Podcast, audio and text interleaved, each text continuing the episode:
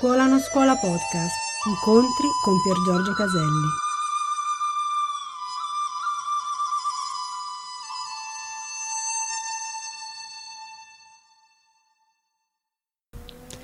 C'è una storia molto bella che mi pare la raccontasse Tagore, questo grande poeta mistico.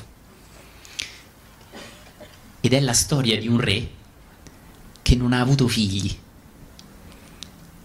E questo re vuole lasciare il regno, già che sente che è prossimo a dover lasciare il suo governo, il suo gestire il regno, è anziano e saggiamente cerca un erede giusto. Mm? E racconta del fatto che un giorno dichiara a tutto il popolo, oggi per tutta la giornata potrete fare ciò che vorrete, entrare nel castello e fare ciò che vorrete. Ma a mezzanotte questo terminerà. E così il saggio re, dall'alba, apre le porte del castello e riempie i tavoli di buon cibo e chiama musici affinché suonino. E immaginate una festa bellissima. E tutta la gente piomba dentro cercando di gioire al massimo di quel cibo, della musica, dei balli, cercando di dimenticare la propria miseria. Ma a mezzanotte un grande gong scandisce la fine della festa e tutte le persone tornano alla loro vita misera. Vi prego, non vi offendete, cercate di cogliere il significato esoterico di questa storia. Così un consigliere va dal re e dice: Sire, che senso ha avuto tutto questo? Il re è triste, guardando in lontananza fuori dalla finestra. Fa: A che è servito tutto questo? E infine il re si gira e dice al consigliere: Sai perché sono così triste? Perché nessuno, oltre a ingozzarsi, oltre a cercare di divertirsi per qualche ora, nessuno ha detto, bene, ora declamo di essere io il re. Nelle ore in cui ho potere, passo tutto il potere a me stesso e da mezzanotte in poi rimarrà a me.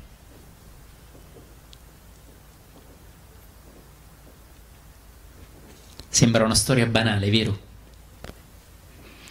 Ma che cosa ci racconta? Ci racconta, cari amici, quello che la coscienza addormentata continuamente fa. Primo, non essere pronta a prendersi una responsabilità è sempre colpa degli altri. E in altre vite era colpa della tribù nemica, era colpa della mancanza di pioggia, era colpa di quella disgraziata di mia moglie che mi ha piantato, in altre vite era colpa della filosofia, della politica, dei religiosi, era sempre colpa di qualcuno. E oggi è colpa della crisi economica.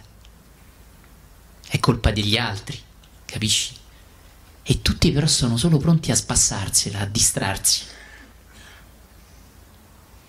Perché questa storia è così bella? Perché nessuno ha usato il potere di quel giorno per dichiarare che da mezzanotte in poi il potere non sarebbe tornato al vecchio re, ma sarebbe rimasto a questa persona. E il re terminò dicendo al consigliere, vedi, quella persona si sarebbe dovuta assumere l'onore e l'onere. E io sarei stato felice di trasmettergli perché avrei trovato qualcuno profondo, capace di intuire che non era qui a spassarsela per qualche ora, ma a dichiarare nell'orario di potere che ora governava lui. E in quell'orario avrebbe potuto bandire il mio limite di orario, eppure nessuno ci ha pensato. Perché questa storia è così bella? Perché parla della differenza tra gioia e spassarsela.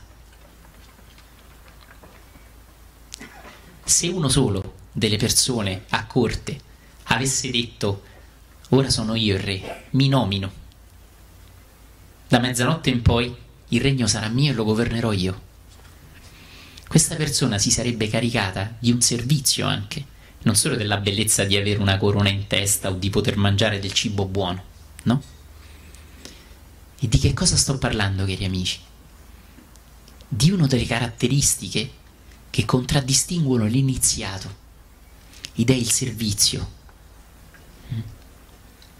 Il servizio non è qualcosa che facciamo agli occhi degli altri, è semplicemente qualcosa che quando iniziamo a scoprire chi veramente siamo, il re della reggia e non il mendicante che cerca di spassarsela, è qualcosa che inizia naturalmente a emanare da noi.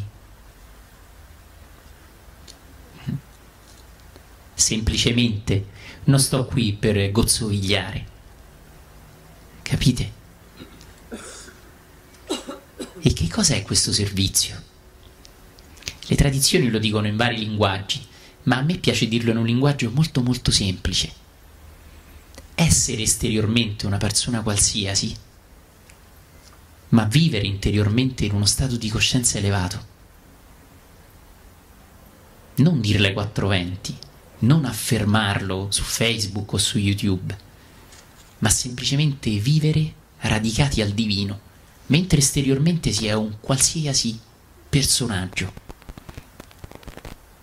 Allora non si cureggia, non si sale in cattedra. Capite?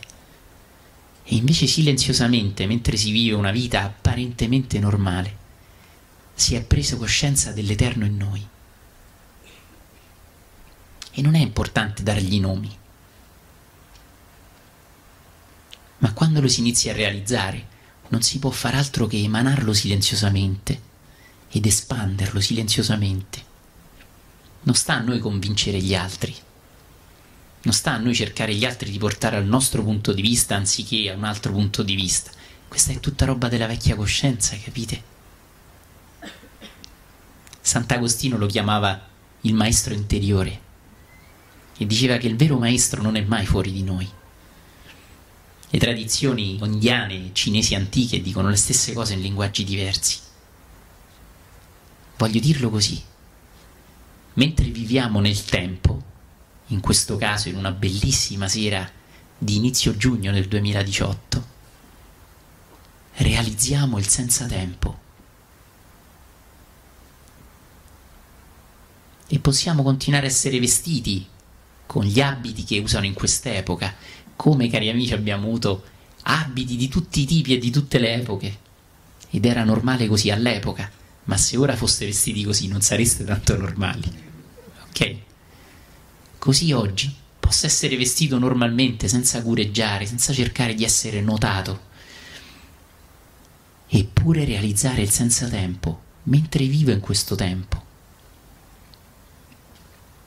Infatti, c'è un altro condizionamento grande che ci è stato dato. E questo condizionamento è che in qualche modo dobbiamo scappare dalla vita. Molti di qui presenti in altre vite sono stati yogi, asceti, sacerdoti, in alcuni casi anche pseudomaestri. Sono tutti modi di scappare dalla vita avevo difficoltà, magari col sesso, magari con i soldi, o magari a lavorare. E allora mi chiudevo in un monastero. Nella nuova coscienza emergente questo non accadrà più e non ci sarà più alcun tipo di fuga. Se pensate che questo sia la fine della religione, non vi rendete conto che questo è l'inizio di un'epoca più spirituale, in cui spiritualità e materialità non sono separati da una O, o materiale o spirituale, o ho dei figli, o lavoro, oppure mi chiudo in un tempio, in una grotta. Realizzare questo vuol dire dare un senso anche alle proprie vite passate e portare nella quotidianità cose che abbiamo a volte sviluppato in una vite straordinarie, ma isolati dal mondo che ci crediate o no, in molte vite siete stati isolati dal mondo.